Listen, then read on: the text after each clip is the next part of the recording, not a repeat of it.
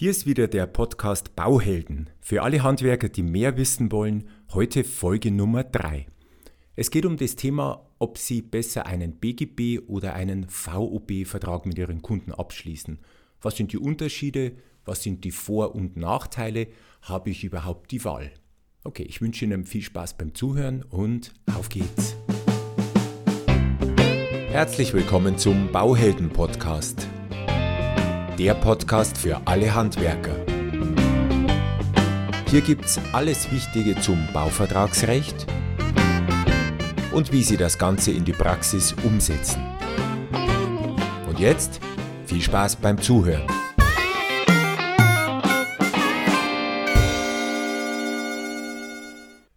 Immer wieder gibt es bei Handwerkern eine gewisse Unsicherheit, was denn jetzt besser ist. Soll ich jetzt einen VOB-Vertrag abschließen? Soll ich lieber einen BGB-Vertrag abschließen? Mache ich irgendwas falsch, wenn ich den einen oder wenn ich eben den anderen benutze?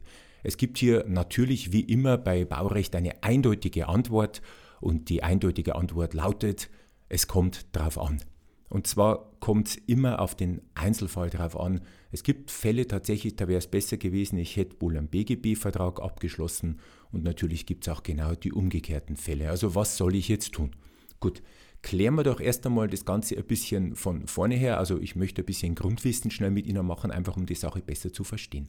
Also Nummer eins unterscheiden wir doch erst einmal BGB und VB. Also das BGB, das sogenannte bürgerliche Gesetzbuch, das kennt man ja wahrscheinlich zumindest noch aus dem Schulunterricht oder vielleicht auch von der Meisterprüfung, wie auch immer. Und jetzt gleich mal wissen für Angeber, das hat ganze 2385 Paragraphen. Hätten Sie es gewusst. Also, okay, wieder was gelernt.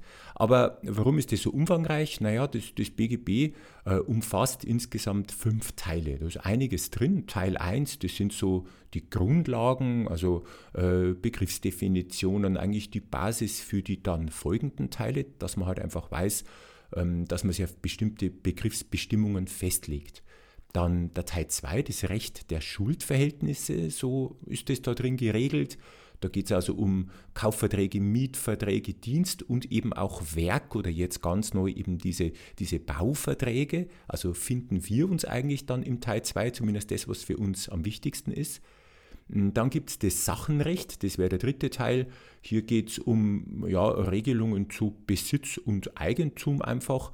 Viertens Familienrecht, ich glaube, das erklärt sich von selbst. Also alles, was halt mit Familie, auch was mit Ehe und Scheidung und so zu tun hat. Und zu guter Letzt dann noch das Erbrecht.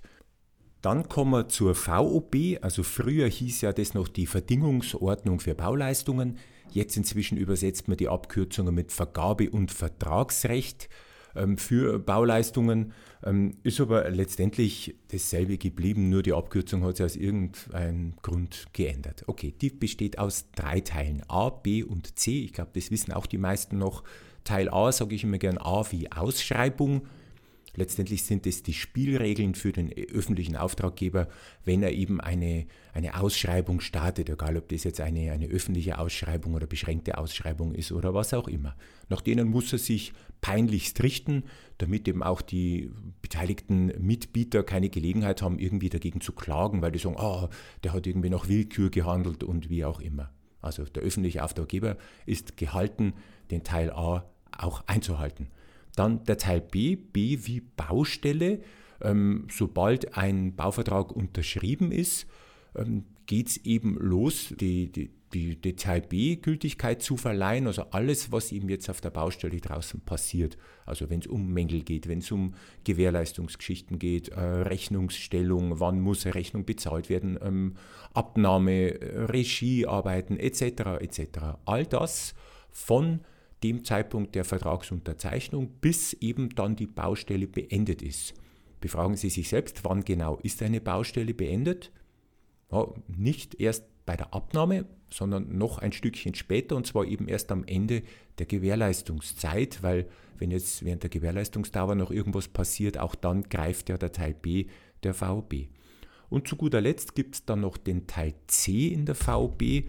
Äh, hier stehen ja die sogenannten allgemein technischen äh, Vertragsvorschriften eben drinnen. Also hier äh, sind nahezu alle Gewerke drin enthalten und da wird eben ein bisschen was zu den Gewerken erzählt, also technische Vorschriften. Ähm, was für uns besonders wichtig ist, sind die Aufmaßregeln, die da drinnen stehen und auch noch äh, der Unterschied zwischen besonderen Leistungen und Nebenleistungen. Also wofür kann ich einen Nachtrag stellen und welche Arbeiten sind in meinem Preis schon enthalten, egal ob sie jetzt ausgeschrieben sind oder nicht. Also das wäre mal so grob der, ähm, die VB. Gut, diese beiden Gesetzeswerke kann ich beide benutzen, oder Gesetzeswerke war jetzt schon falsch, also das Gesetz und die VB, diese beiden kann ich benutzen, um eben ein, einen Bauauftrag abzuwickeln. Aber was ist jetzt besser? So, und jetzt ist da Folgendes passiert. Also die VB muss man wissen, und zwar, wenn ich jetzt VB sage, dann meine ich immer nur den Teil B der VB, weil um den geht es jetzt primär. Und der Teil B ist von der, von der Art her nichts anderes als allgemeine Geschäftsbedingungen, also AGBs. Ähm, AGBs kennen Sie vielleicht auch, wenn Sie irgendwo im Baustoffhandel was kaufen, auf dem Lieferschein hinten drauf stehen eben dann die allgemeinen Geschäftsbedingungen und mit Unterschrift haben Sie die auch anerkannt. Und nichts anderes ist auch die VB Teil B, also allgemeine Geschäftsbedingungen, nur halt für Bauleistungen. Warum gibt es die? Die gibt es also erstens schon mal schon seit 1926 und ähm, das die wurden ins Leben gerufen, weil halt einfach das bürgerliche Gesetzbuch des BGB nicht ausreicht, oder zumindest meinte man, dass es nicht ausreiche, eben um diese komplexe Baugeschichte da draußen auch wirklich abwickeln zu können. Wie wollen Sie jetzt zum Beispiel ein Haus umtauschen? Also Wandelung, wenn es gebaut ist und Sie haben Fundamente und Keller drinnen, wird halt schwierig. Also blödes Beispiel jetzt, aber ähm, es greift halt nicht überall und da braucht man einfach ein bisschen zusätzliche Bestimmungen noch und das hat eben die VB mit abgebildet. Das war auch gut so. Bis 2008 sind wir alle gut damit ausgekommen und es war auch völlig egal, ob Sie jetzt mit einem privaten oder mit einem öffentlichen Auftraggeber zusammengearbeitet gearbeitet haben. Allerdings hat sich dann was geändert und zwar eben 2008 und da hat der, der Bundesverband der Verbraucherzentralen und Verbraucherverbände, der hatte die Idee, Mensch, dies mit, dem, mit diesem Teil B der VB, das ist doch eine komische Geschichte. Der wird ja vom DVA geschrieben, also vom Deutschen Vergabe- und Vertragsausschuss für Bauleistungen, so heißt eben dieses Gremium. Und naja, das ist halt so ein Zusammenschluss von, von Unternehmen, von äh, Behörden, von verschiedenen Institutionen, Organisationen aus der Wirtschaft und aus der Technik, aber eben keine Privatleute, also keine, keine Verbraucher sitzen da drinnen. Und jetzt ist natürlich schon der Gedanke nahe, dass man sagt, ja Mensch, werden denn da unsere Verbraucherinteressen überhaupt genügend berücksichtigt? Jetzt ist die Frage, ist die VB denn wirklich so schlecht? Ich meine, der Teil B hat äh, ja doch 18 Paragraph und äh, es ist aber so, da gibt es halt welche, die sind jetzt für den Kunden gut und für den Unternehmer schlecht. Es gibt aber auch andere Bestimmungen drin, da ist genau umgekehrt. Oder wie sagt der große Philosoph, einmal bist du der Hund und einmal bist du der Baum. Es hängt einmal auf die eine und einmal auf die andere Seite.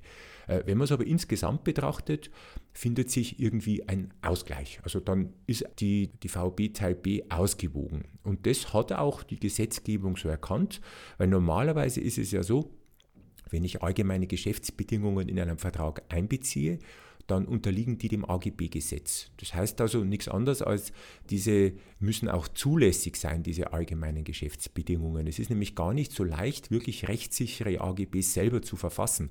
Da braucht man schon einen sehr guten Anwalt dazu, dass da wirklich alles dann später Bestand hat, wenn es wirklich einmal vor Gericht ginge.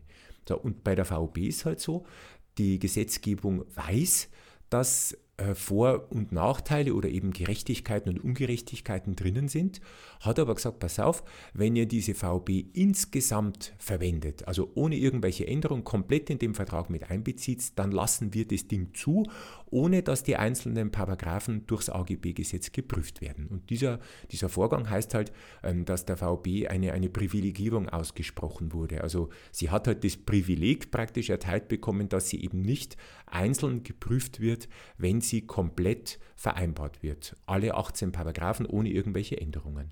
Das hat auch bis 2008 gegelten. Allerdings hat eben dann der BGH, also der Bundesgerichtshof, die höchste richterliche Instanz in Deutschland, hat halt dann festgestellt, naja, dieser Verbraucherverband hat schon recht.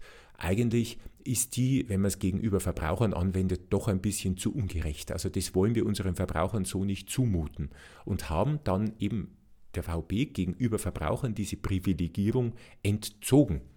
Und was heißt das jetzt? Das bedeutet, äh, wenn Sie die VB ins Spiel bringen, also den Teil B der VB, und Ihr Gegenüber, Ihr Vertragspartner ist ein Verbraucher, also eine Privatperson, dann ist die VB nicht mehr privilegiert. Was heißt das? Alle 18 Paragraphen würden jetzt einzeln geprüft werden, ob die eben Bestand haben nach dem AGB-Gesetz oder nicht. Und ich kann Ihnen versichern, einige dieser Paragraphen würden rausgestrichen werden. Was bedeutet, das, was für Sie gut und also für die Verbraucher schlecht ist, das wird gestrichen und was eben für den Verbraucher gut ist, das bleibt drinne. Also bedeutet für Sie, Sie haben eigentlich eine VB, äh, aus der die Rosinen rausgepickt worden sind, aber nur die Rosinen, die eben gut sind für den Verbraucher, die bleiben drinnen und die anderen Rosinen, ihre, die fallen leider raus. Und so einen Vertrag wollen wir definitiv nicht haben.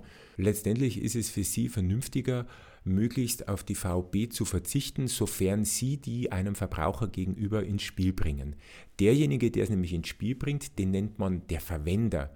Äh, Wenn es jetzt andersrum ist, dass der Verbraucher sagt, oh, ich würde aber gern die VB ins Spiel bringen, weil er die halt gut kennt oder weil zum Beispiel er durch einen Architekten vertreten wird und der sagt, Mensch, nehmen wir doch die VB, dann spricht es nichts dagegen. Dann machen Sie das, weil dann werden Sie jetzt geschützt. Jetzt ist nämlich der Verbraucher dann der Verwender, was bedeutet, es könnte tatsächlich dann passieren, dass Klauseln, die da drinstehen und die Sie benachteiligen, dann auch vor Gericht rausgestrichen würden, weil eben jetzt das AGB äh, auch Sie schützt jetzt in dem Fall. Aber ist jetzt vielleicht ein bisschen zu kompliziert, die ganze Geschichte.